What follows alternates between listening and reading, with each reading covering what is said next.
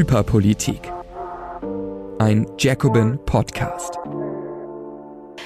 Herzlich willkommen zu einer neuen Folge von Hyperpolitik, dem Politik-Podcast von Jacobin. Neben mir sitzt Nils Schniederjan, der AV-Editor von Jacobin. Ich bin Ines Schwertner, die Chefredakteurin und äh, wir freuen uns sehr, dass ihr so fleißig die Folgen immer wieder hört und auch weiter teilt. Tatsächlich werden es immer mehr. Wir freuen uns darüber natürlich sehr, dass es äh, so reges Interesse gibt und ähm, es hilft uns. Ich habe nämlich auch letztens sogar in meinem eigenen Spotify tatsächlich äh, gesehen, dass die Folge hochploppt. Da war ich ein bisschen überrascht.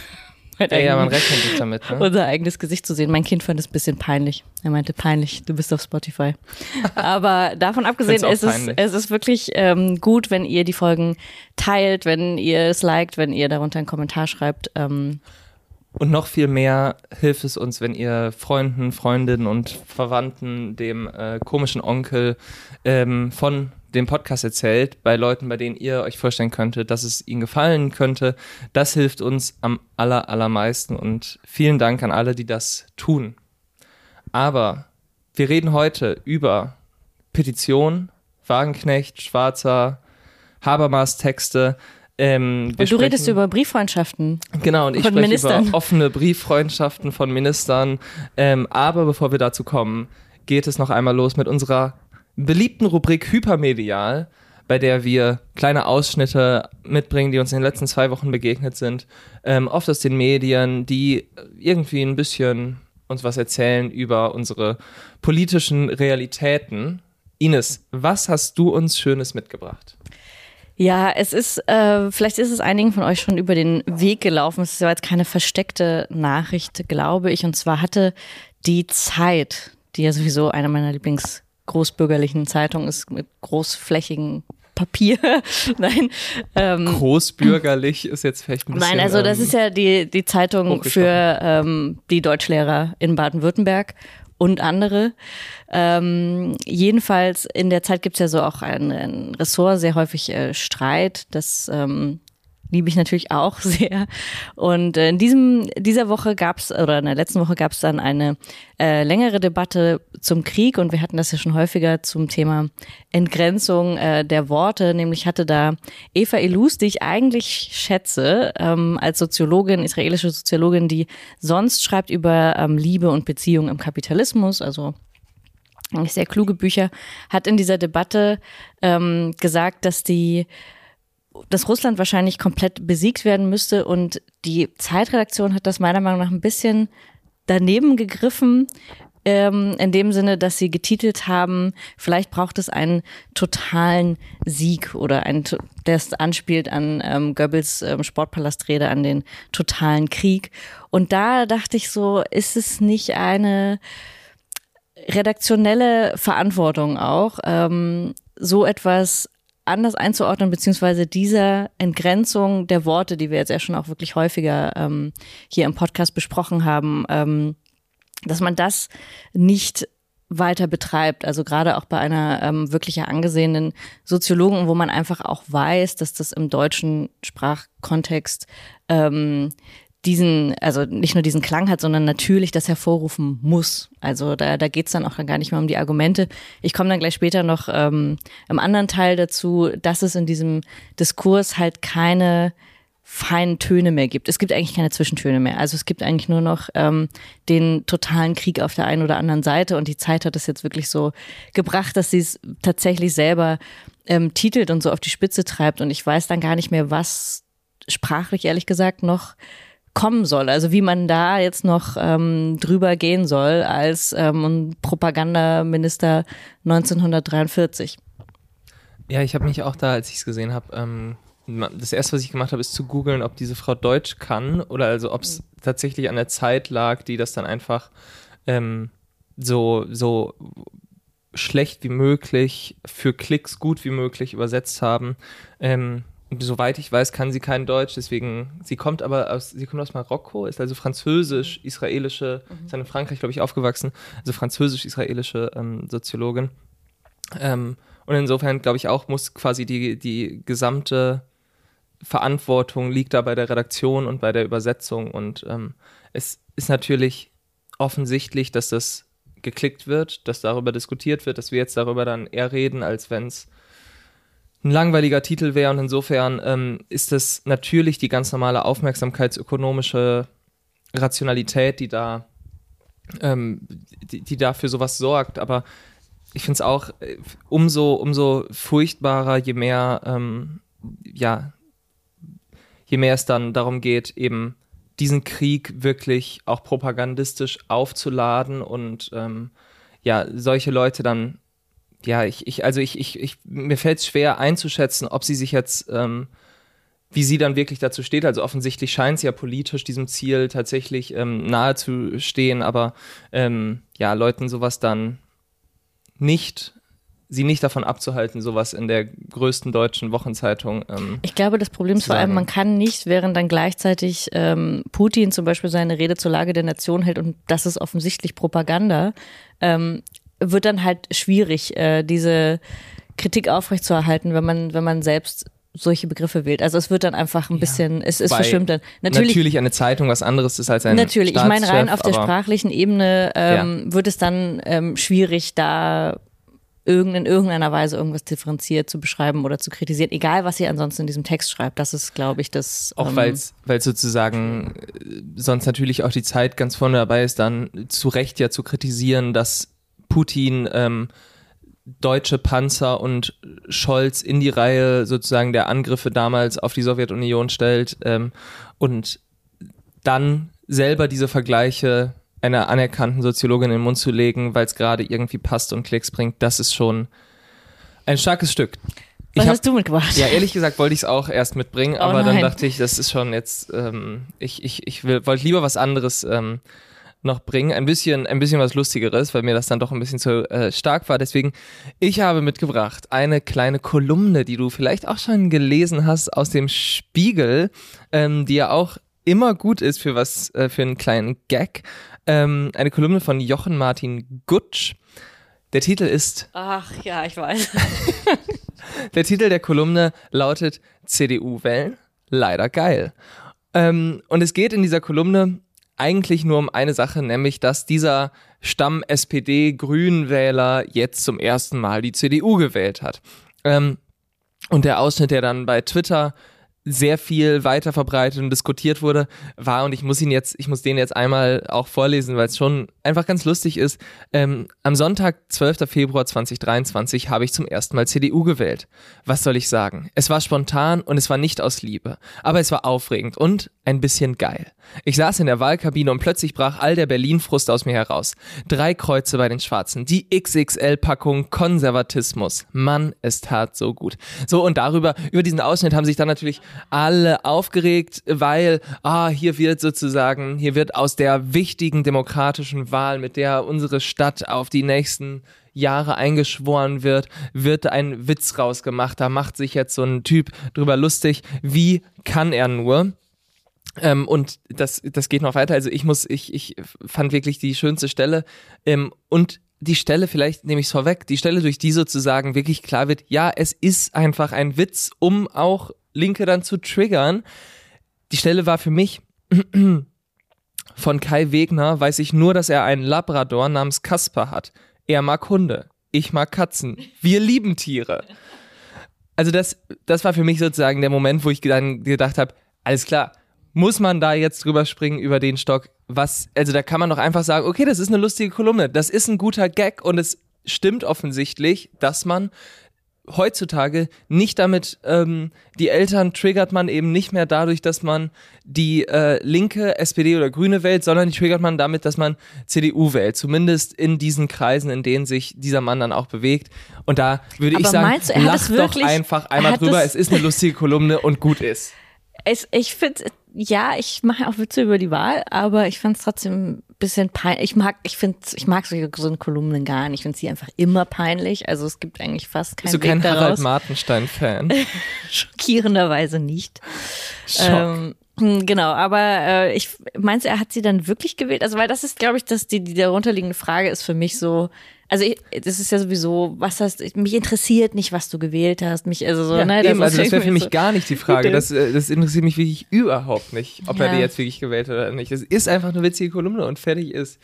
Also es ist ja, okay, ich finde Ja. das jetzt auch, normalerweise finde ich, da lache ich da jetzt auch nicht groß drüber und ich saß jetzt auch nicht prustend in der Bahn, aber sozusagen ist doch scheißegal. Also es gibt ein Publikum dafür, da, also da sollen die Leute mal ähm, in jede dieser tausend Lokalzeitungen gucken, die es immer noch in Deutschland gibt, was da den Omas jeden Tag in der Kolumne oben links ähm, vorgesetzt wird. Also da, da würden Jetzt die kein, Leute, Kein die, Diss gegen Lokalzeitungen, bitte.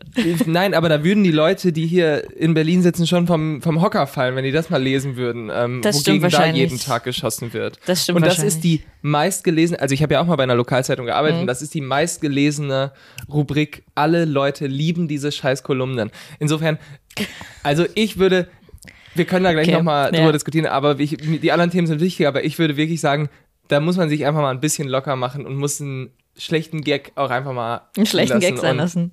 Fertig ist. Ja, ich, ja, ich lasse es zu, aber ich finde es trotzdem peinlich. Ja. Tja, ich, ich, ich, ich verteidige diesen Mann jetzt äh, oh wow. Okay. noch weiter. Also ich, Okay. Ein wenn du Lust hast, in diesen Stück. Podcast zu kommen, Der Platz hier wird frei. Freund, ein Freund des. Podcasts sein, ähm, ähm, ist ja natürlich nicht, mir ist dieser Mann noch völlig unbekannt. Aber Okay. ähm, naja, ihr- ab Ja. jetzt, ihr habt jetzt großer Fan der Kolumnen, ich abonniere seinen Substack. Aber jetzt kommen wir zu den großen Themen des Tages.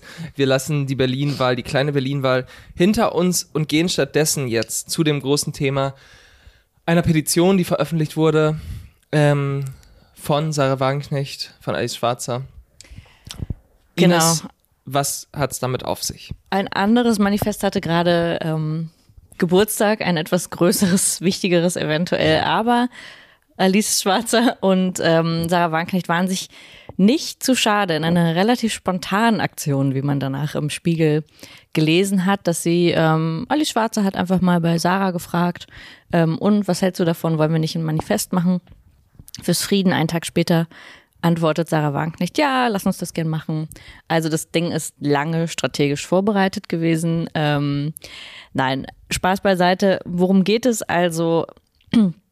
Sarah Wagenknecht und Ali Schwarzer haben zusammen ein Manifest fürs Frieden, äh, für den Frieden veröffentlicht. Darunter haben 69 mehr oder weniger berühmte Persönlichkeiten, kann man glaube ich sagen, aus dem ganzen, nicht aus dem ganzen politischen Spektrum, aber aus einem breiten politischen Spektrum von konservativen Politikern über auch angesehene ähm, Politikprofessoren wie Hajo Funke zum Beispiel, ähm, den ich auch sehr schätze, also wirklich von, von mehreren Seiten ähm, wurde da dieses Manifest unterzeichnet und mittlerweile gibt es, also das ist jetzt äh, Stand gestern Abend, das wird vielleicht, bis ihr das hört, sogar noch mehr geworden sein, 500.000, 585.000 Unterschriften auf change.org und das nächste Ziel ist eine Million Unterschriften. Das ist natürlich bei einer Online-Petition, das geht ja ganz fix zu unterschreiben, aber nichtsdestotrotz, es könnte die größte Online-Petition auf change.org werden. Und ähm, in diesem äh, Manifest, ich gehe gleich auf die Inhalte ein, wo die beiden ähm, ein, ein Ende des Krieges fordern, einen Waffenstillstand und ähm, Verhandlungen. Ähm, Sie rufen in einem Video, was es dazu gab, was ein bisschen so eher so aussah, als wären es so unsere beiden äh, Politiklehrerinnen oder Geschichtslehrerinnen, die stehen so ein bisschen, ähm, stehen so vor der Kamera und äh, lächeln sich beide an und Sarah Wagenknecht ruft zu einer Demonstration auf, die jetzt ist am äh, Samstag, den 25.02., ähm, ein Tag nach dem, äh, ja, also am, quasi am Jahrestag ähm, dieses Angriffskrieges. Und das passt natürlich, insofern ist ähm, ganz gut. Also sie haben es natürlich extra auch so äh, zeitlich so abgepasst, dass es diesen Jahrestag gibt. Aber ich glaube, was ähm, wichtiger jetzt ist für die für die gesamte Gemengelage, in der dieses Manifest erscheint, ähm, ist und das haben wir eben auch schon vor äh, in der vorvorletzten Folge zu den Panzerlieferungen besprochen, ist, dass es tatsächlich durch die schweren Waffen ähm, eine neue Qualität, glaube ich, auch in dieser ähm, Einbindung ähm, des Westens und auch dieser schweren Waffen halt ist in diesem Krieg und dass es dann immer weiter ging, dass gesprochen wurde über, ähm, lief- werden jetzt Kampfjets geliefert und so weiter. Das heißt, viele Menschen fürchten tatsächlich eine Eskalation so wie Sie das sagen. Und ähm, im politischen Spektrum ist es eben bisher kaum abgebildet gewesen. Also im letzten Jahr war das, ähm, hat Sarah Wagenknecht sich immer wieder geäußert, ähm, aber tatsächlich war das so im breiten politischen Spektrum nicht abgebildet. Es gab auch keine nennenswerten Friedensdemonstrationen, würde ich sagen. Insofern ist das jetzt besonders, dass jetzt nach einem Jahr ähm, Menschen wahrscheinlich in Berlin ähm, auf die Straße gehen werden Jetzt ist aber einiges passiert, woran man eben sehr viel erkennen kann, was das mit politischer Mobilisierung und auch mit Hyperpolitik zu tun hat, glaube ich. Also nicht nur, dass es ähm, für die Linke insgesamt ein sehr, sehr schwieriger Moment sein wird, das äh, werde ich dann gleich erläutern, aber eben auch insgesamt für die politische ähm, Öffentlichkeit ist es auf jeden Fall, war es sehr bemerkenswert. Deswegen haben sich auch sofort ganz, ganz viele auf dieses Manifest gestürzt. Also es ist ja eigentlich eh immer so, dass wenn Sarah Wagenknecht irgendwas tut, dann, ähm, dann kriegt das immer ein großes öffentliches Interesse. Aber dieses jetzt nochmal besonders. Also die beiden stehen auch in so einem, weiß nicht, ob ihr das Foto gesehen habt, in so zwei schwarzen Mänteln ähm, irgendwo an irgendeinem Kanal oder Fluss. Also es ist auch schon so ein bisschen ikonisch, so diese ähm, alte ähm, Feministin Alice Schwarzer, die so immer wieder provoziert und dann mit Sarah Wagenknecht und beide in ihrem schwarzen Mantel. Also das ist schon alles ähm, sowohl hochgejazzt einerseits, aber andererseits natürlich auch von den beiden provoziert, muss man eindeutig sagen. Jetzt ist von diesen 69 Erstunterzeichnern, die man jetzt als vielleicht mutige bezeichnen könnte, haben einige wie der Politikwissenschaftler Warwick, der auch ähm, ein bisschen äh, berühmt geworden ist, dadurch, dass er jetzt öfter mal in ähm, verschiedenen äh, Talkshows und Sendungen, Radiosendungen sitzt, ähm, weil er auch für Verhandlungen plädiert, oder Margot Käßmann, ähm, die man ja auch ganz gut kennt, haben jetzt ihre ähm, Unterschriften wieder zurückgezogen oder haben gesagt, sie kommen nicht zu der Demo. Warum ist das passiert? Ähm, es war, es gab einige ähm, Eklats, nämlich ähm, ist nicht ganz klar, und das ist jetzt auch das, das Hauptthema, inwieweit ähm, diese Demonstration sich nach rechts abgrenzt. Das ist immer wieder ein Thema ähm, bei Sarah Wagenknecht und da gab es eben einige äh, ja, Vorkommnisse, ich werde die kurz skizzieren in der letzten Woche, die dazu passiert ist, ähm, die dazu führen, dass man eben nicht ganz sicher sein kann, was an diesem Samstag passiert, wer welche Fahnen schwingt, ob der ähm, Reichs, ob irgendwelche Reichsbürger kommen oder nicht.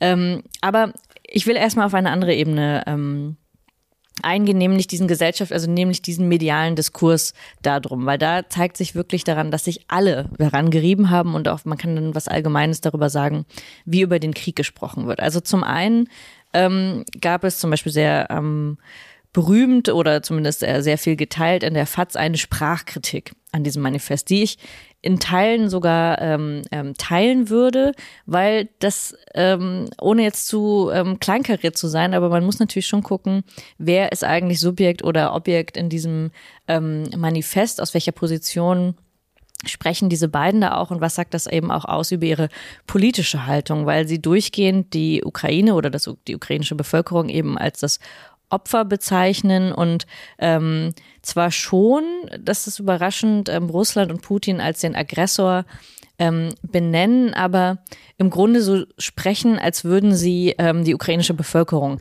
befreien, was insofern immer ähm, schon so eine Art Paternalismus ist, wo man ähm, sich fragt, okay, ihr entscheidet darüber, wie ähm, andere befreit werden, während die sich ja dafür entscheiden, sich zu wehren. Also das ist immer, das ist zumindest ein Grundwiderspruch. Ähm, in dem Manifest. Und der andere ähm, wichtige Aspekt da drin ähm, ist, dass sie am Ende sagen, das Leid vom deutschen Volke soll abgewendet werden. Also der Adressat ist eigentlich ähm, Bundeskanzler Olaf Scholz, was eben auch als politische Handlung, glaube ich, für so ein Manifest in der deutschen Politik erstmal nachvollziehbar ist, aber eigentlich, wenn man ähm, das jetzt so als reine Sprachkritik eben auffasst, ist es tatsächlich ein bisschen merkwürdig, ähm, diese Form von wir sprechen vom Wohle des deutschen Volkes und ähm, adressieren dann ähm, den Bundeskanzler, der jetzt ganz schnell was tun soll, während eigentlich der Krieg sich ja woanders abspielt. Also das Ganze ist schon auf dieser Ebene, ich glaube, sehr bewusst äh, gewählt von den beiden dass sie ähm,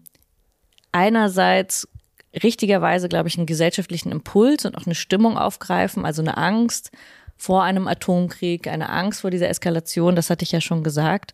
Ähm, und zugleich ähm, auch selber sehr, sehr hochschrauben. Also sie schreiben zum Beispiel, verhandeln heißt nicht kapitulieren, verhandeln heißt Kompromisse machen auf beiden Seiten, Seiten mit dem Ziel, weitere 100.000 Tote und Schlimmeres zu verhindern. Das meint auch mir, wir, meint auch die Hälfte der deutschen Bevölkerung. Es ist Zeit, uns zuzuhören.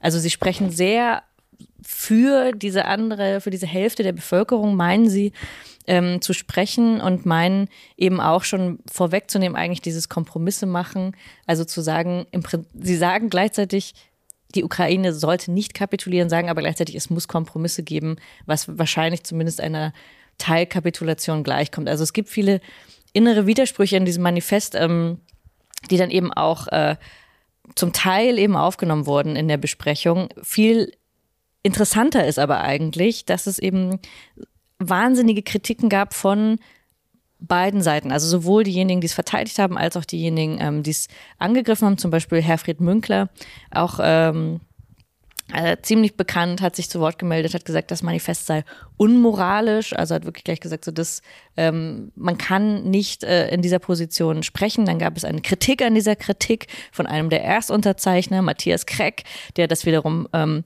verteidigt hat. Dann gab es auch wieder eine, eine andere Kritik an der Kritik von Heribert Prantl im NDR, der gesagt hat, das ist alles andere als unmoralisch. Also man kann sich nur auf die eine oder die andere Seite stellen.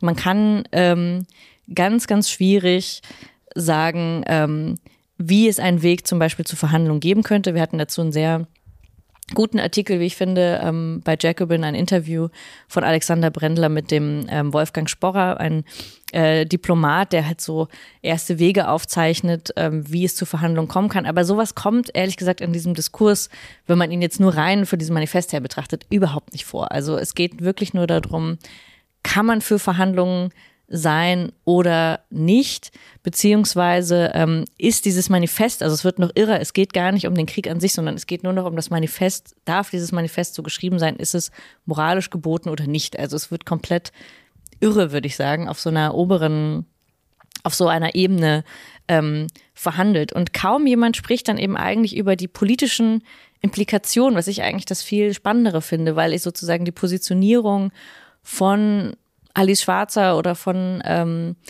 Sarah Wagenknecht, ob das jetzt moralisch oder unmoralisch ist, finde ich nicht so interessant, sondern eben eigentlich, was das ähm, politisch bedeutet, nämlich ob da jetzt real Menschen auf die Straße gehen ähm, und ob das tatsächlich Druck ausübt, politischen Druck in welche Richtung auch immer. Und dazu muss man jetzt in der Linken sagen, es eben gibt diese lange Geschichte ähm, von ähm, ja Spaltung beziehungsweise von wirklich Trennenden an mehreren Punkten ähm, von Wagenknecht und der Partei Die Linke. Weshalb es sehr besonders war, dass zum Beispiel Gregor Gysi auch das Manifest ähm, unterzeichnet hat, jetzt aber zum Beispiel auf der Demonstration nicht sprechen darf. Daran sieht man schon sehr, sehr deutlich, ähm, dass es da einen, einen Spalt gibt und zum Beispiel der Bundesvorstand ähm, der Linken jetzt entschieden hat, weil es ähm, eine Öffnung nach rechts gibt, dass sie nicht zu diesem 25. hin mobilisieren, sondern zum 24., wo es auch eine Friedensdemo äh, geben soll. Das heißt, man sieht daran eigentlich sehr, sehr stark, dass die gesamte gesellschaftliche Linke an dieser Kriegs- und Friedensfrage und das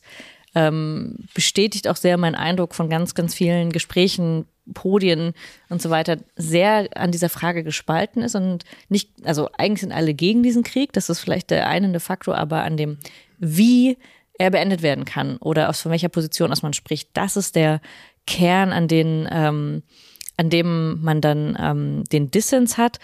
Und was nicht geholfen hat, ist zum Beispiel, dass äh, Oscar Lafontaine bei einer eher, ich würde sagen, ähm, verschwurbelten, eher rechten ähm, YouTuberin, sie heißt, äh, ich muss kurz ihren Namen nachschauen, Milena Preradovic, dass ähm, er bei ihr aufgetreten ist, sie hat einen YouTube-Kanal, ähm, und auf die Frage, ob denn AfD-Politiker auch zum Beispiel auf dieser ähm, Demo zugelassen würden, weil äh, Tino Kropalla auch schon unterzeichnet hat und sagt, er würde kommen, ähm, also AfD-Vorsitzender, ähm, er gesagt hat, es gibt natürlich keinen Gesinnungstest. Es kann hier ähm, jeder kommen. Das heißt, er hat offen gelassen, dass auch AfD-Politiker kommen. Er sagte nur, man sollte keine Flaggen ähm, von Reichsbürgern, die würde man ungern sehen. Also es ist relevant, weil Oskar Lafontaine der Lebensgefährte von Sarah Wagenknecht ist. Richtig. Der hat jetzt nicht, der war ja kein Initiator, der. Genau, der war kein Initiator, aber natürlich kann man davon ausgehen, dass die beiden darüber gesprochen haben. Und er ist ja auch ähm, schon aus der Partei Die Linke ausgetreten. Das heißt, ähm, man kann es schon als ähm, ja, Tritt gegens Schienbein verstehen, würde ich sagen. Ähm, jedenfalls, ich komme, ich äh, fast forwarde ein bisschen nach vorne. Ähm, Schwarzer und Wagenknecht legen dann im Spiegel nach auf die Frage, ähm, ja, wer darf denn da hinkommen? Sagen sie, jeder, der reinen Herzens für den Frieden ist, darf äh, mitlaufen. Zweifel daran seien undemokratisch. Und ich glaube, hier wird es ein bisschen haklich im Diskurs, weil was stimmt, ähm, das erleben wir auch seit den Sozialprotesten, ähm, Friedensprotesten jetzt in dem gesamten letzten Jahr, dass man aus Angst vor der Querfront, also aus Angst, dass Rechte mitlaufen könnten bei Protesten, ähm, alle Demonstrationen, die zu diesem, also sowohl zum Sozialthema, ähm, zur Sozialpolitik als auch zur Friedenspolitik, automatisch von einem liberalen Zentrum, also damit meine ich sowohl Parteien, Nancy Faeser zum Beispiel als ähm, Innenministerin, aber auch von der breiten Öffentlichkeit delegitimiert werden. Das, dem würde ich zustimmen und sagen, ähm, man kann nicht im Vorhinein ähm, einen Protest delegitimieren, ähm, weil man nicht ganz ausschließen kann, wer mitläuft. Aber was auch stimmt, ist, dass Wagenknecht und Lafontaine oder Alice Schwarzer also diese rechte Flanke nicht zum ersten Mal offen lassen. Und ich würde sagen, das sieht man wirklich bewusst sprachlich an dem Manifest, ähm, aber das sieht man vor allem auch politisch an all den ähm, Auslassungen, die es dazu gibt und die es immer wieder gab. Und ich befürchte einfach, ich glaube einfach, dass sie selber die Dynamik nicht richtig einschätzen und dass sie sie auch nicht eingefangen kriegen. Also selbst wenn man den Impuls des Manifestes teilt, und ich würde den nur in, im Teilen zustimmen, aber selbst wenn man ihn teilt, muss man sagen, dass es politisch wirklich sehr, sehr gefährlich ist, zu tun, als könnte man diese Dynamik äh, kontrollieren. Wir wissen nicht, wie viele Tausende ähm, Rechte dahin kommen können. Und ich glaube nicht, dass sie das politisch in irgendeiner Weise ähm, souverän handeln werden. Also ich bin mir dessen ähm, nicht sicher und ich glaube, sie überschätzen sich da an der Stelle auch wirklich krass selber, weil sie wissen, dass wahrscheinlich viele Menschen kommen. Im Moment rechnet man, also ich hatte am Anfang mit 10.000 gerechnet, vielleicht werden es 30.000, vielleicht werden es mehr. Ist schon ein bisschen was, ähm, könnte schon was werden. Ähm, und gleichzeitig ist es, glaube ich, politisch nicht mehr einzufangen und ist auch schon so eine Vorwarnung dessen, was passieren könnte, wenn sich eine Liste Wagenknecht ähm, herausbildet. Also wenn sie sagt, das war jetzt erfolgreich und das könnte der Bruchpunkt sein in der Linken, eben weil sie daran so ähm, gespalten ist und weil auch alle Friedensverhandlungen, muss man sagen, innerhalb der Linken dann von Gregor Gysi eher als gescheitert gelten können, ähm, dass das sozusagen ein Bruchpunkt sein könnte, diese Demonstration. Darauf muss man sich, glaube ich, ähm, einstellen und man merkt aber eben daran auch, ähm, und dafür ist einfach auch Wagenknecht und dafür war Aufstehen auch schon so ein, ähm, so ein, hat schon dahin gedeutet, wie, was das mit Hyperpolitik zu tun hat. Denn das habe ich ja schon gesagt, es ist relativ einfach, so eine halbe Million Online-Unterzeichner für etwas zu finden. Das wurde geteilt in Telegram-Kanälen. Ähm, das Video wurde geteilt, äh, das Manifest. Und es ist sehr viel in den Medien. Aber also man weiß natürlich überhaupt nicht, was das mit realer Bewegung, geschweige denn Organisierung zu tun hat. Also es gibt einen wahnsinnigen hyperpolitischen Diskurs, in dem man sich nur auf die eine oder auf die andere Seite stellen kann. Aber es ist überhaupt nicht klar, Erstens, welche Kohärenz gibt es unter denen, die das unterzeichnen? Das ist aber vielleicht nicht das Wichtigste, sondern wirklich, wie kriegt man tatsächlich dagegen etwas, wie kriegt man das organisiert als ähm, Friedensbewegung? Davon würde ich eben noch bei weitem nicht sprechen. Also wenn man das auch vergleicht mit den, mit der Friedensdemonstration gegen den Irakkrieg vor ungefähr genau 20 Jahren, ähm, wo es sowohl Gewerkschaften als auch eine politische Organisation in Form von Parteien geschlossen, als auch der Zivilgesellschaft eine große Demo gab. Ähm, da konnte man sagen, es gab eine Art politischen äh, Willen, also das passte auch zu dem zu einem Narrativ, das vielleicht auch einfacher war, muss man vielleicht sagen. Jetzt ist die Lage ähm, durchaus komplexer, auch geopolitisch komplexer, aber da gab es ähm, tatsächlich eine Friedensbewegung auf der Straße, aber es gab eben auch politische Kräfte und Akteure, die das Ganze ausgedrückt haben. Hier an dieser Stelle jetzt ist es so, dass wir eine wahrscheinlich diffuse bis widersprüchliche ähm, Mischung haben werden, ein liberales Zentrum, dass das Ganze sowieso von vornherein delegitimieren wird. Eine Öffentlichkeit, die sehen wird, es gibt wahrscheinlich AfD-Fahren und Sarah Wagenknecht und das ist das Narrativ, was schon vorher ähm, gesetzt ist.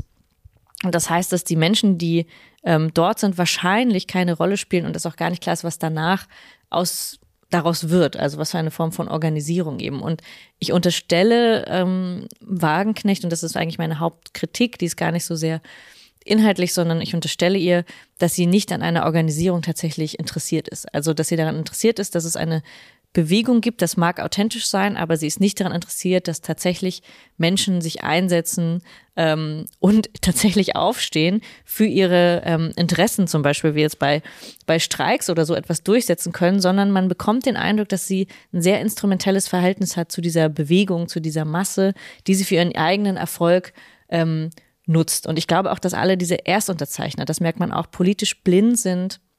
Deswegen ziehen sie ja auch einige das jetzt wieder zurück, weil sie es nicht haben damit rechnen können, weil sie offene Briefe benutzen als Ausdruck ihrer politischen Meinung, aber überhaupt nicht mehr verstehen, was das für Folgen haben würde, politisch tatsächlich und auch wie welche Möglichkeiten man der Rechten gibt. Ich finde es einfach verantwortungslos, so ähm, ja naiv letztlich damit umzugehen. Genau, ich glaube auch, dass es das Grundproblem, was du jetzt schön gezeigt hast, eigentlich genau das ist, dass der offene Brief selbst relativ, also inhaltlich man nicht so viel dem entgegensetzen kann. Selbst aus dem liberalen Zentrum, die Hauptkritik war sozusagen eine Stilkritik, eine Sprachkritik, was da, ne, wo irgendwie man quasi die Andeutung gefunden hätte. Aber es, inhaltlich konnte man eigentlich relativ wenig dagegen haben. Und dass genau das dafür dann aber sorgt, dass auch die Debatte oder dass es eigentlich so ein bisschen zeigt, dass es so eine, so eine Dynamik entfalten konnte, liegt daran, dass es auf diese hyperpolitisierte Gegenwart trifft. Und Wagenknecht nutzt das und weiß das zu nutzen und ist insofern auch zum Beispiel der Linken voraus als Partei, würde ich sagen, weil, obwohl es dann auch vielleicht nur so ein Glücksgriff jetzt war, der eigentlich dann von Schwarzer kam, aber trotzdem ist sie da ein bisschen pfiffiger vielleicht ähm, in dieser, in dieser, ja, in dieser Instrumentalisierung der Hyperpolitik.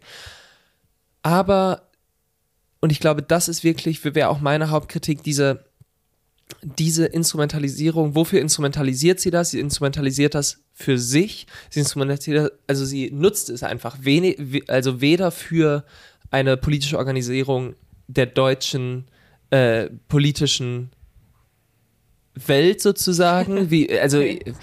Ich will quasi den Gegensatz aufmachen, sie nutzt es auch nicht, damit es jetzt den Ukrainern besser geht.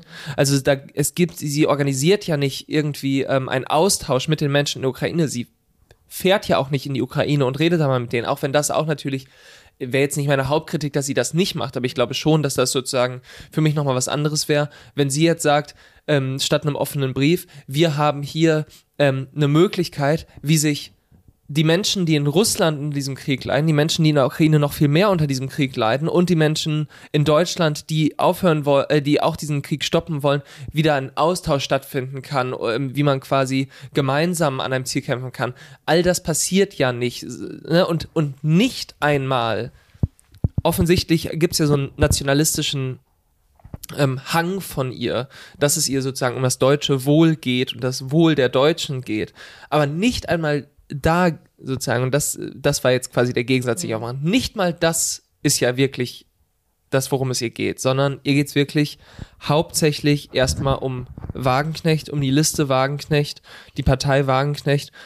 Und da würde ich dann auch sagen, dafür sind die Kosten, die mhm. politischen Kosten, wie du es jetzt auch schön gezeigt hast, vermutlich einfach zu hoch. Ja. Und es delegitimiert eben auch den anderen linken Protest, also der am 24. stattfindet. Also beides äh, kannibalisiert sich ohnehin schon, das ist, glaube ich, eh klar. Ähm, und symbolisiert diese, diese Spaltung eben noch deutlich. Deswegen finde ich auch das politisch ehrlich gesagt nicht klug, aber eben man tut sich insgesamt keinen Gefallen und man weiß nicht, also es ist jetzt ja eine sehr, ähm, es ist jetzt erstmal eine Unterstellung, die wir haben. Wir müssen natürlich schauen, wie das am Samstag wird und wie es sich danach entwickelt. Ähm, aber das ist das, was man vielleicht erahnen kann.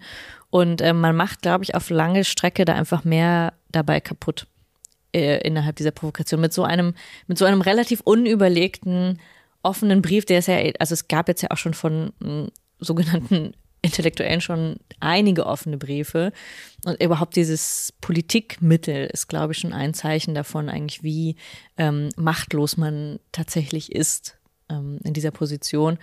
Ähm, deswegen ist es ist ihr Aufruf für eine Friedensbewegung, und das sage ich ganz dezidiert, ich würde mir auch eine Friedensbewegung wünschen, die einen klaren antimilitaristischen Standpunkt ähm, vertritt. Also das halte ich für, für richtig, aber ich glaube, die Art und Weise, wie sie es macht, trägt nicht dazu bei, dass es ähm, eine Aufklärung, eine Differenzierung oder eine wirkliche politische Stimme ähm, gibt in der deutschen Politik. Das ist das, was ich ähm, befürchte. Ja.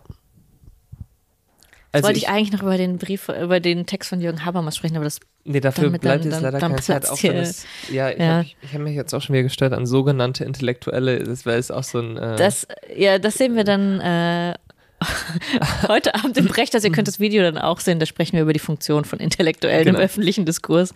Das ist dann die Werbung für also, diese ja. Veranstaltung. die dann gestern stattgefunden ja, haben, wird, die wenn diese aber Folge nachgucken könnt, äh, irgendwann hier auf YouTube. Okay, ja, das war jetzt ein unschönes Ende dieser, dieser, ähm, dieses Teils, aber ähm, ich glaube, dass wir es halbwegs gut zusammenbekommen haben. Ich frage mich noch so ein bisschen, äh, ich meine, ich habe gefragt, mich gefragt, ob ich jetzt noch die Frage stelle, was man denn, was du dir jetzt eher gewünscht hättest oder so. Und ich, aber ich glaube, dass quasi das eine relativ müßige Frage irgendwie ist, weil es von Anfang an dieses ganze, ich rufe mal bei meiner Freundin Sarah Wagenknecht an und frage mal, wollen wir einen offenen Brief machen und so ab da kann es ja nur noch bergab gehen. Und deswegen ist es sozusagen alles, was man sich wünschen würde an tatsächlichem politischen Organisieren und auch ähm, gemeinsamen Kämpfen oder so, mhm. wäre so weit weg ja. davon, was da jetzt passiert, dass man es überhaupt nicht zusammenbringen kann. Ähm. Also ich hätte mir gewünscht, wenn überhaupt, und dann wäre es vielleicht auch schon zu einem früheren Zeitpunkt wichtig gewesen, sich da zusammenzusetzen, dass wirklich auch da zentrale Akteure auf der Linken gemeinsam an einer Position arbeiten. Dazu müsste es aber meiner Meinung nach eine Partei geben, die dieses strategische Zentrum bildet, ähm, die auch in der Lage ist, ähm, durchaus widersprüchliche Positionen, sagen zur Waffenlieferung vielleicht an der Stelle beiseite zu lassen, aber zu gucken, welche Punkte, an welchem, auf welche Punkte können wir uns einigen um damit auch ähm, eine öffentliche Position zu haben, die stark ist, die richtig ist, auch im, gerade im Gegensatz zu ähm, vielleicht einer sehr kriegsverherrlichenden ähm, Rhetorik von vielen anderen. Also, dass man da wirklich auch eine starke Position bezieht und dass man damit auch Menschen ähm, mitnehmen kann. Ähm, und dass man gemeinsam dann auch, ähm, kann man ja machen, äh, zur Demonstration aufruft, da ist ja überhaupt nichts dagegen. Aber es gab, glaube ich, nie den Wunsch, da zu so einer geeinten Position zu kommen, die irgendwie, ähm, die klug ist und die bedacht ist. Und das wirkt jetzt sehr holter die Polter, ist es eben, glaube ich, auch. Und das, ähm, ja, muss man vielleicht allen vorwerfen, die daran irgendwie beteiligt waren.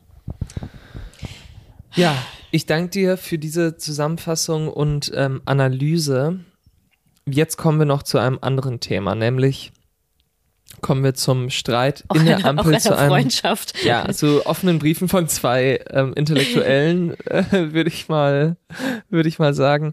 Ähm, es geht um einen Briefwechsel zwischen Robert Habeck und Christian Lindner, unserem Wirtschafts- und Klimaminister und unserem Finanzminister. Und einsteigen möchte ich mit dem ähm, mit der Berichterstattung, die man auf der Website der Tagesschau dazu findet, weil ich das also es ist ja klar, es ist klar, dass die Tagesschau tendenziell in Deutschland, gerade was politische und wirtschaftliche Themen angeht, eher sehr konservativ ist, würde ich jetzt mal sagen, ähm, um es vorsichtig zu formulieren, also im Gegensatz zum Beispiel auch zu ähm, ZDF heute oder so, die eher ein bisschen linksliberaler sind, ähm, ist, findet man bei der Tagesschau immer ja recht spezielle Analysen. Und hier wird das Ganze eingeleitet mit folgenden Sätzen. Als Finanzminister muss man ständig auf der Hut sein. Alle wollen immer nur mehr Geld von einem. So geht es auch Christian Lindner. Der hat wegen Zeitenwende und Energiekrise eh schon so viele neue Schulden aufnehmen müssen wie kein Finanzminister vor ihm. Seine Lust, noch weiter in die Miesen zu gehen, hält sich in Grenzen. Doch seine Kabinettskolleginnen und Kollegen interessiert das wenig. So, also das ist einfach jetzt sozusagen, so kann man einsteigen. Wir kommen später noch darauf, was sich daran so ein bisschen zeigt. Aber was heißt das jetzt? Warum interessiert das die Kollegen wenig? Es gab einfach einen Brief von Robert Habeck an Christian Lindner, der ähm, auch öffentlich dann in Zeitungen ähm, erschienen ist, der sozusagen geleakt wurde, glaube ich. Ähm, normalerweise also es ist schon ein relativ ungewöhnlicher Vorgang, wie dann immer wieder betont wurde, weil normalerweise schreiben sich nur Staatssekretäre, also die eine Ebene unter den Ministern, schreiben sich gegenseitig Briefe. Äh, Minister telefonieren eigentlich miteinander oder reden auf dem Flur miteinander. Die schreiben sich keine Briefe. Und zusätzlich ungewöhnlich, das wurde auch immer wieder betont, Robert, ha Robert Habeck hat das Ganze adressiert an den, Zitat, sehr geehrten Herrn Kollegen. Obwohl die beiden sich natürlich duzen, ne? Also das ist, äh, also das war dann einfach schon auch so ein bisschen stilistisch ein bisschen komisch. Inhaltlich geht es dann darum, dass die ähm, Projekte der Ampel aus dem Koalitionsvertrag doch genauso wichtig sein wie die Schuldenbremse. Und darum soll ähm, jetzt bitte trotz der Schuldenbremse, die Robert Habeck immer noch für richtig hält, genug Geld auch für die Finanzierung anderer Projekte da sein. Was also heißt, Lindner soll, Zitat, die Einnahmen verbessern. Also neben so ein paar kleineren Vorschlägen wie Subventionsabbau oder so, vor allem, er soll die Steuern erhöhen. Er soll schauen, dass mehr Geld reinkommt. Zum Beispiel, das sagt Robert Habeck nicht, aber Möglichkeiten wären dann natürlich eine Vermögenssteuer oder eine, ähm, äh, also äh, es wäre auch möglich, dass man die ähm, Übergewinne ordentlich abschöpft, was Robert Habeck aber wiederum dann nicht äh, getan hat. Also es ist auch so ein bisschen unklar, was er da jetzt genau erhöhen will und machen will. Aber das Narrativ der Presse war dann natürlich Scheiße. Habeck will Steuererhöhung. Der, die, die grüne Sau will uns mal wieder das Geld aus den Taschen ziehen. Und ist dabei dann noch völlig inkompetent, weil guckt euch es doch mal an, sowas macht man eigentlich nicht als Minister, bla bla bla, der kann sein Ministerium nicht führen und so weiter. Und dann kam die Antwort von Christian Lindner, der natürlich einfach relativ gut im Umgang mit der Presse ist, der gut ist im Umgang mit den Medien generell, der dann offenbar direkt seine Antwort auch an Kollegen der Presse, also ich habe sie vor allem bei Springer gefunden und bei dem Pioneer One Medienschiff auch ein ich glaube, man, ich glaube, man lehnt sich nicht so weit, dass man, man sagt, ein Springer Spin-off, ähm, auch wenn das jetzt rechtlich äh, vielleicht nicht ganz so klar ist ähm, in den Unternehmensstrukturen. Naja, auf jeden Fall liegt er dann seine Antwort und die ist tatsächlich einfach sehr, sehr lustig, muss man sagen. Ähm, er fängt damit an, dass er sagt, mit Erleichterung habe ich aufgenommen, dass die von den Grünen geführten Ministerien das Grundgesetz für die Bundesrepublik Deutschland nicht in Frage stellen. Also spielt damit an, dass die Schuldenbremse sich natürlich im Grundgesetz findet und äh, dass er froh ist, dass äh, dass Habeck das nochmal bestätigt und sagt, ich bin nicht gegen die Schuldenbremse. Gut, ist eigentlich schon mal ein ganz guter Gag. Und ansonsten ist eigentlich der Tenor dieses ganzen Briefes zu sagen, es wird mit uns mit der FDP keine Steuererhöhung geben. Ähm, weitere Gags, die sich dann außerhalb dieses Inhaltlichen darin finden, ist, dass ähm, äh, er spielt dann noch darauf an, dass Robert Habeck eben die Haushaltsbeschlüsse mit diesem Brief in Frage stellt, die eigentlich letztes Jahr beschlossen wurden für den Haushalt 2024 ähm, und das jetzt nochmal in Frage stellt und dann sagt er, Christian Lindner sagt dann in seinem Brief, es wäre für die Berechenbarkeit des Handelns der Bundesregierung insgesamt ratsam, wenn diese ihre eigenen Beschlüsse achtet. Also auch einfach ein Brüller nach dem anderen und dann schließt er nochmal mit, ich grüße Sie freundlich als, dann neuer Absatz, Ihr Kollege. Und es ist, es ist einfach, ja, es ist einfach ein sehr lustiges Ding. Ähm, der Tenor, der dann sozusagen in der Presse gespielt wurde, war, gut, Habeck ist inkompetent, er will Steuererhöhung, Lindner ist währenddessen der smarte Minister, der zum Wohle des deutschen Volkes dann diese Vorschläge kassiert hat und der dabei auch noch super witzig, super smart ist, ähm, tolle, tolle Staatssekretäre hat, die ihm gute Gags reinschreiben ähm, und ne, das, das sieht man zum Beispiel jetzt an diesem Tagesschau-Teil, das ich so am Anfang äh, zitiert habe. Alle wollen Geld, und der Finanzminister muss sich sozusagen. Der arme. Der arme Finanzminister muss sich dagegen verteidigen. Was sie dabei so ein bisschen vergessen haben, die deutsche Hauptstadtpresse, was auch in diesem Brief von Habeck stand, ist, dass er gesagt hat, wir bitten Sie, keine weiteren öffentlichen oder internen Vorfestlegungen zu treffen, die einseitig weitere Ausgaben priorisieren unter anderem Aktienrente, Umsatzsteuerermäßigung für die Gastronomie, Bundeswehr. Denn, und da trifft Robert Habeck nämlich eigentlich den Punkt, und das ist sozusagen einer der Kerndinge, die er da in seinem Brief machen wollte und gemacht hat, Lindner und die FDP sind nicht gegen Staatsausgaben und sind nicht gegen Steuererhöhungen, solange die denn die richtigen treffen. Also Geld für die Aktienrente, die 10 Milliarden sind ja da und Geld auch für Steuersenkung, wie beim Soli, den ähm, der abgeschafft, bla, bla, bla, bla, den auf jeden Fall Christian Lindner still und heimlich auch ähm, nicht weiter vor Gericht als Ministerium hat verteidigen lassen. Geld dafür ist dann auch wiederum da. Und nur das Geld für die Sozialleistung, ah, irgendwie leider. Für die Kindergrundsicherung. Das ist leider nicht gereicht. Leider gerade alles nicht da. Aber damit liegt Robert Habeck denn tatsächlich nicht falsch, dass die FDP und das Christian Lindner einseitig weitere Ausgaben priorisiert. Und das sehen wir an einem FDP-Papier, das ähm, relativ spektakulär eigentlich ist und ähm, das quasi im Alleingang von unserem Kolumnisten Lukas Scholle aufgedeckt worden ist. Ähm, Man muss dazu sagen, äh, Lukas hat nicht nur die Übergewinnsteuer praktisch im Alleingang in Deutschland eingeführt, sondern jetzt auch, also wenn die FDP unter 5% rutscht, dann meine These ist, zwei Prozent davon sind auf jeden Fall äh, auf Lukas zurück. Ja, also ähm, Lukas hat sich ein Papier angeguckt, was veröffentlicht wurde von der FDP auf ihrer Website am 16.02., ähm, das den Titel trägt Wirtschaftliche Freiheit anstatt Subvention. Unsere Antwort auf den Inflation Reduction Act, also ein Akt aus den, äh, ein Gesetzpapier. Ein, Akt, ein, Gesetzpapier, ein Gesetz aus den USA, ein riesiges Paket an Gesetzen, wo einfach ein riesiger Investitions, ähm, ja, gegeben wird, um die Inflation ähm, zu verringern. Und die FDP fordert jetzt als Antwort von Deutschland auf diesen Investitionsschub in den USA, ähm, fordert sie, Zitat, höhere indirekte Steuern, weniger Ausnahmen vom normalen Mehrwertsteuersatz und einen Abbau fragwürdiger Steuerermäßigung.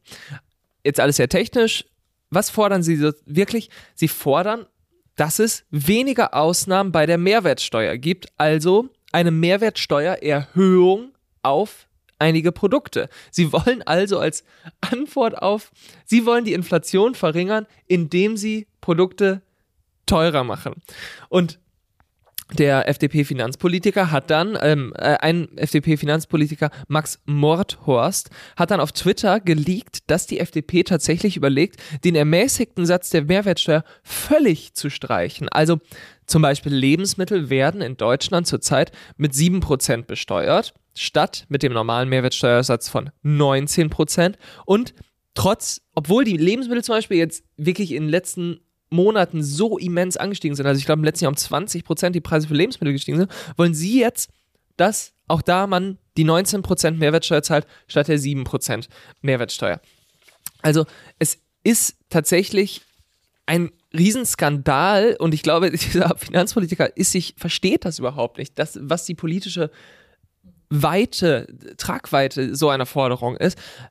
Denn das Problem ist, dass je ärmer man ist, desto höher ist der Anteil, der vom eigenen Einkommen an die Mehrwertsteuer sozusagen gezahlt wird. Also ganz kurz, je reicher man ist, desto mehr Geld geht sozusagen, ein, desto höher ist der Anteil des eigenen Einkommens, der für Investitionen drauf geht, der sozusagen nicht für Konsumausgaben drauf geht. Aber wenn man nicht so viel Geld hat, gibt man fast alles im Monat wieder aus für reine Konsumausgaben für zum Beispiel Lebensmittel, für Kleidung und so weiter, auf die jeweils immer der Mehrwertsteuersatz dann tätig ist.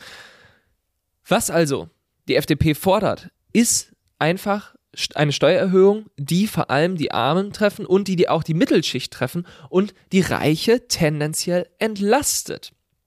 Eine weitere Forderung ist nämlich auch, dass die Steuer auf Unternehmensgewinne, nämlich die Körperschaftssteuer, gesenkt werden soll.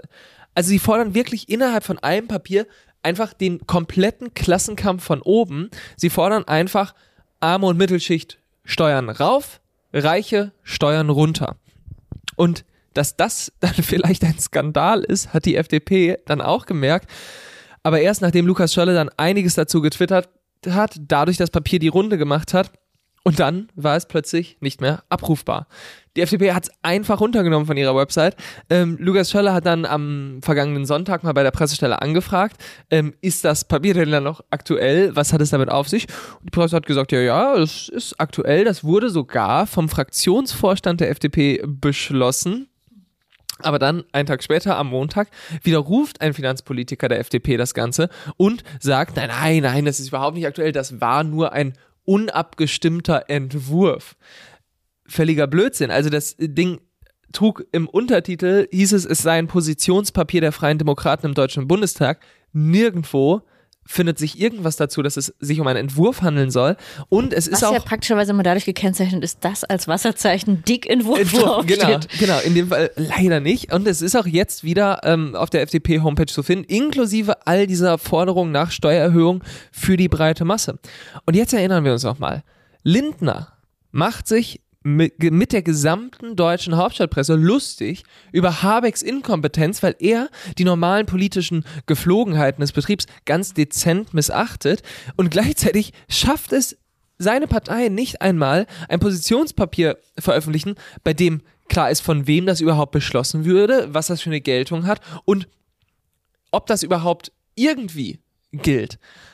Und die Presse schafft es nicht, da hinterher zu sein. Fast nirgendwo gab es wirklich mal Artikel zu diesem Thema. Ähm, und natürlich sieht man dadurch jetzt, okay, die FDP ist genauso inkompetent, wie das auch Habeck mit seinem Ministerium ist. So ist das halt in Deutschland. Ähm, aber viel wichtiger ist natürlich, dass dieser Fokus jetzt auf irgendwie so ein Kompetenzding ähm, völlig den Blick darauf verschleiert, welche Interessen da eigentlich jeweils kompetent durchgesetzt werden sollen. Und ähm, der Witz ist, glaube ich, einfach nur, dass diese Inkompetenz der Partei, vielleicht war es aber auch kein Inkompetenz, das Ding ist einfach ein normales Papier, was veröffentlicht äh, werden sollte. Es lässt aber einfach mal wirklich durchblicken, was dort denn dann eigentlich so beschlossen und geplant wird, wenn man davon ausgeht, dass niemand genauer hinguckt, dass niemand so richtig zuschaut, weil niemand sich dieses 30-seitige Papier wirklich durchlesen würde. Ähm, das ist nicht Standortverbesserung Deutschland. Das ist nicht, alle profitieren am Ende davon. Das ist auch nicht weniger Bürokratie, mehr Freiraum für Unternehmer oder irgendwas, sondern das ist wirklich einfach eine ganz knallharte Umverteilung von unten nach oben. Das ist wirklich einfach Steuererhöhung für die breite Masse, Steuerentlastungen für ganz oben. Es ist einfach ein umgedrehter Robin Hood und man schaut, wie man den Arm und der Mittelschicht noch ein bisschen was wegnehmen kann. Nehmen kann. Und das ähm, ja, ist, glaube ich, wirklich einfach sehr, sehr schade, dass da die deutsche Presse nicht hinterher ist, dass sie, glaube ich, teilweise auch gar nicht die Ressourcen haben, ähm, dass die Leute sich mal wirklich so ein Papier durchlesen und dann auch verstehen, ähm, was da so versteckt ist mittendrin. Ähm, aber es gab dann wirklich fast keine Berichterstattung über dieses Papier. Währenddessen viel Rumgeeier über diese lustige Brieffreundschaft zwischen den beiden. Ähm, die springen also wirklich auf das Dümmste der Geschichte, was ihnen von Christian Lindner einfach mal so hingeworfen wird, machen da gerne mit. Und für alle, die auf diese Berichterstattung dann keine Lust mehr haben, äh, gibt es zwei sehr, sehr gute Artikel bei uns auf der Website von Lukas Scholle, ähm, bei jacobin.de, wo er sozusagen den ursprünglichen Artikel, in dem er überhaupt auf dieses Papier aufmerksam macht und das Ganze einordnet und dann nochmal einen zweiten Artikel, in dem er ähm, nochmal auf dieses Rumgeeiere der FDP dann im Anschluss eingeht und dieses Hin und Her ein bisschen beschreibt. Und ähm, ja, es ist sehr schade, dass es sehr lange dauert, bis die, der Rest der Hauptstadtpresse auch versteht, was hier eigentlich so passiert. Man muss sagen, man muss sehr hartnäckig sein, äh, so wie Lukas, um da hinterher zu sein. Nicht nur, weil, weil es diesen einen äh, Satz betrifft, sondern eben auch so ganz, ganz grundsätzlich wirklich. Also man muss die FDP halt schon wirklich ein bisschen auf dem Kicker haben. Das ist jetzt keine Überraschung, dass das bei Jacobin so ist, aber ähm, eben, also man muss schon ähm, auch danach suchen, wollen. Und ich glaube, ähm, dass so überhaupt auch grundsätzlich viele ähm, dieses, dieses eigentlich das, was wirklich ein Problem an diesem Machtspiel ist, was in diesen Briefen auch offenbar wird, also jetzt jenseits der ähm, witzigen Formulierung, über die ich auch gelacht habe, ist halt tatsächlich, dass da zwei Ministerien aktiv gegeneinander arbeiten und dass zwei komplett unterschiedliche Vorstellungen, wirtschaftspolitische Vorstellungen aufeinander prallen. Also, dass dieses FDP-Positionspapier ist halt wirklich die dümmstmögliche Antwort auf diesen Inf äh, Inflation Reduction Act. Also die USA subventionieren und investieren massiv, also wollen eine klimaneutrale Volkswirtschaft sein. Deutschland könnte das auch viel, viel schneller sein. Was schlägt der Finanzminister oder was schlägt die FDP vor? Reine Lehre der Markt dummen, marktradikalen Klientelpolitik für Zahnärzte. Also es ist hochideologisch, was da die Antwort ist. genau. Hochideologisch. Das gesamte Papier, genau, ist einfach reine ähm, Angebotspolitik. Keiner kann beweisen, dass zum Beispiel Steuersenkungen ähm, jetzt äh, für die Konzerne, dass das irgendwas bringt in dieser Krise. Während das kann wir das keiner. Gegenteil durch eine Menge von Studien bewiesen bekommen. Genau, das ist also das sind alles, das sind alles diese Punkte. Ich glaube, man also man müsste so viel eigentlich über dieses gesamte Papier und über die den, den ideologischen Hintergrund dessen äh, schreiben und eben auch über diesen Machtkampf, der sich da ähm, abzeichnet, weil wirklich äh, diese Briefe offenbaren doch nur, dass es keine Gespräche mehr gibt, offensichtlich zwischen Grünen und FDP und die SPD sagt dazu fast gar nichts, die Kanzlerpartei. Das heißt, natürlich könnten auch Grüne und SPD, man darf sie da jetzt nicht so rauslassen, ne? weil man denkt immer, äh, Lindner ist der Doofe und das stimmt, aber ähm, davon abgesehen, lassen die anderen das eben auch zu, dass diese kleine Klientelpartei erstens das Finanzministerium bekommen hat. Ich meine, wir haben ja von Anfang an gesagt, dass es der gefährlichste Mann Europas und ich glaube, das stimmt immer noch. Ähm, durch die harten Fiskalregeln in Europa, durch das Festhalten an, der Schuldenbremse und die Sparpolitik. Das ist wirklich das dümmstmöglichste in dieser Krise. Das heißt, man gibt, diese, man gibt dieser Partei das Finanzministerium schlimm genug, aber dann innerhalb des, der letzten anderthalb Jahre dieser Ampelregierung sieht man immer wieder, wie sich die FDP halt wirklich mit ihrem Scheiß durchsetzt. Siehe Aktienrente. Kein Mensch braucht diese 10 Milliarden, die gar nichts bringen. Und dafür wird der Kinder, die Kindergrundsicherung ähm, weggestrichen. Und das Einzige, was Robert Habeck einfällt, ist halt so einen blöden Brief zu schreiben. Also als hätten die Grünen nicht irgendwie machtpolitisch da irgendeinen Faktor zusammen mit der SPD, dass sie sowas auch durchsetzen könnten, klima- und sozialpolitisch. Und das ist, glaube ich, dass dieser Konflikt dahinter, wo sich die FDP, weil sie eben so knallhart ihre Interessen immer wieder durchsetzt, weil sie das immer wieder mit der Öffentlichkeit spielt, ähm, immer wieder gewinnt und die anderen beiden Parteien aber auch irgendwie so tun, als könnten sie dagegen nichts anderes machen. Das ist irgendwie das, was mich dann noch zusätzlich aufregt. Also diese gesamte Ampelregierung, diese gesamte Konstellation, weil wir halt wirklich für dumm verkauft werden. Also ähm, die und die Presse macht da eben auch noch mit. Das ist halt wirklich äh, das Ding und, und macht sich nicht die Mühe zu verstehen, was steht da eigentlich drin, wer vertritt welche Interessen, wo hakt es da tatsächlich. Ähm, ja. Ich meine, die große Frage für mich wäre jetzt, dass die Grünen, dass die SPD, dass die SPD das laufen lässt, dass die Grünen ihre Macht selber nicht nutzen. Ist das jetzt Inkompetenz? Nee, da, nee, die SPD will auch gar nicht sich wahrscheinlich genau. so reinstellen. Also auch Olaf Scholz ähm, könnte natürlich ein Machtwort sprechen. Also ja. ist ja klar. Ähm, das macht er an anderen Stellen ja auch, wo es irgendwie ihm wichtig scheint. Aber das ist eben Teil auch dieses Politik ähm, Stil, sich da an diesen Konflikten rauszuhalten. Alle klammern sich auch an diesen Koalitionsvertrag. Also ich meine, Entschuldigung, aber ein Koalitionsvertrag, der geschlossen wurde vor einem Krieg, vor dieser Preiskrise, ist ja nicht irgendwie, ist ja nicht gleichzeitig das Grundgesetz oder ist ja nicht die, die Bibel oder so. Also natürlich kann man da dran was ändern und natürlich für die Schuldenbremse wurde ausgesetzt für die Bundeswehr, für die 100 Milliarden. Also das ist vollkommener Humbug, dass man so tut und das ist eben auch also das ist wiederum wirklich sehr postpolitisch, dass man sich auf, auf einen Vertrag festlegt, und das haben jetzt schon viele Regierungen so gemacht, auf einen Vertrag festlegt, wo minutiös Dinge aufgeschrieben werden, die aber durch offensichtlich durch Krieg und Krise in Frage gestellt werden müssen. Und der Vertrag, der Koalitionsvertrag kommt immer, wird immer dann angeführt von Ministern, wenn sie ihre Zeug durchbringen wollen und wird dann immer als Machtmittel benutzt und man stützt sich so drauf obwohl es eigentlich um politische Aushandlungsprozesse und wie du sagst, um Interessen dahinter geht. Ähm, und das ist auch ein total fataler Vorgang, dass man immer wieder diesen Koalitionsvertrag vorschiebt, eben wirklich als sei es das die unberührbare äh, Gesetzmäßigkeit, nach der wir uns jetzt alle ähm, richten müssen, aber dann zufällig, keiner kann es erklären, ähm, dass Kinder in Armut leben, ist dann irgendwie noch in Ordnung, weil ähm, das war zwar auch festgeschrieben, aber da geht es dann wiederum nicht. Also das ganze das Ganze ist so eine absolute Idiotie und ich glaube, darauf darf man wirklich gar nicht reinfallen, dass immer Politiker zu sowas sagen, ähm, man müsse sich daran halten, weil sonst ist irgendeine Stabilität von irgendwas ähm, gefährdet, ist einfach absoluter Bullshit.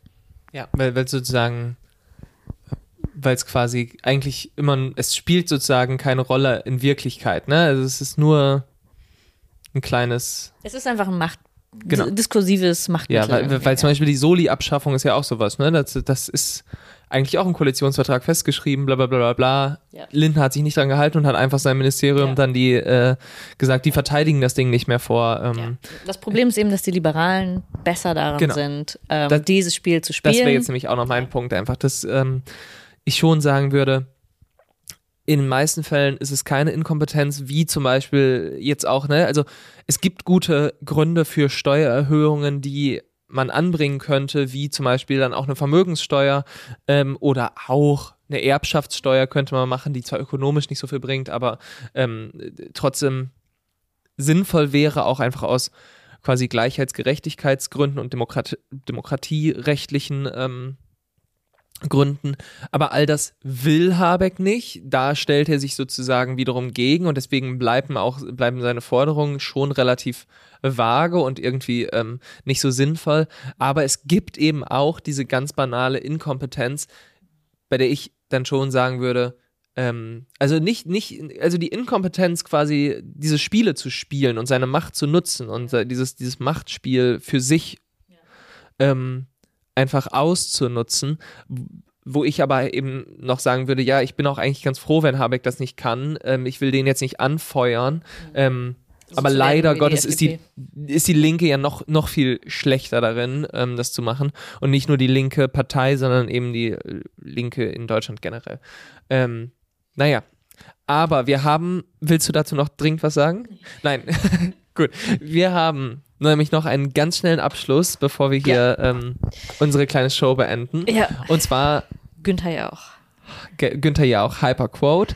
Ähm, Ines hat uns ein Zitat mitgebracht und Ja. wir dürfen alle gemeinsam jetzt raten, von wem folgendes Zitat stammt. Du kommst nicht aus der Nummer raus, du wolltest ja nicht mehr ähm, über Berlin sprechen, aber ha, es kommt wieder, es kommt wieder zurück, weil es gibt nämlich gerade für alle, die es auch wieder nicht interessiert, ich äh, werde euch gerne erinnern, es gibt jetzt Sondierungsgespräche ähm, in der Hauptstadt. Und jetzt die Frage, und Schwarz-Grün wird immer realistischer. Ich, naja, ich habe ja auf Schwarz-Rot gesetzt, aber es ist ja, äh, es tut jetzt nichts zur Sache.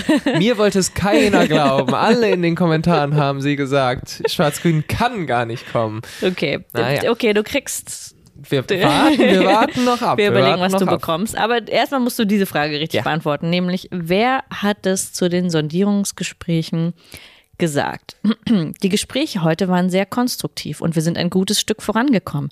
Wir haben weitere Schnittmengen festgestellt, aber auch noch Gesprächsbedarf bei einigen Punkten. Sagt das Kai Wegner über die Grünen? Sagt es Kai Wegner über die SPD? Sagt es Franziska Giffey über Rot-Rot-Grün? Oder sagt es Bettina Jarasch über die CDU? Also das ist ja so, als ob du mir jetzt sagst, das Zitat ist Guten Morgen. Wer hat das gesagt? Also das ist ja wirklich inhaltlich, äh, lässt es ja gar keinen Rückschluss zu. Ich würde jetzt einfach mal tippen, dass es Kai Wegner über die SPD ist. Tatsächlich. How did you know that? okay. Ja, nee, weil ähm, er war aber ein bisschen euphorischer über die Grünen. Da dachte ich nämlich, das würde, Naja. hätte dich eher getriggert. Nämlich ähm, ähm, zu den Grünen hat er gesagt, wir haben mit den Grünen offene Gespräche in sehr guter Atmosphäre geführt. Da So. ist schon, ja, Zack. ja. Wir haben intensiv über eine Verwaltungsreform, über gesellschaftspolitische Themen und über Möglichkeiten einer vertrauensvollen Regierungsarbeit gesprochen. Das finde ich Ah. schon wesentlich Ha. konkreter als dieses ähm, bisschen Geblubbere über die SPD. Ja. Das tendiert, ich gebe es zu, zu deiner, ähm, zu deinem Tipp. Ja, ist es die Koalition der Versöhnung Schwarz-Grün? Wir werden es sehen, wenn, wenn ja, dann kriegst du bei der nächsten, wenn wir das schon zur nächsten Folge wissen, kriegst du irgendwas Tolles, keine Ahnung. Alles klar, mir wird ähm, irgendwas versprochen. Wir bleiben im Konkreten. Wir bleiben, Ines kann das konkrete Politikerversprechen, äh, hat ja, sie schon in- und ich, auswendig ja. gelernt. Ja. Also, ich krieg irgendwas, wir sehen uns. das überlege ich mir dann noch. Ja, ja, so sind sie, die Politiker. Ja. Ähm, wir sehen uns in der nächsten Folge in zwei Wochen. Ja. Macht's gut. Bis dann. Das war Hyperpolitik. Wenn du Ines und Nils unterstützen willst, abonniere das Magazin über den Link jacobin.de slash Hyperpolitik. Vielen Dank.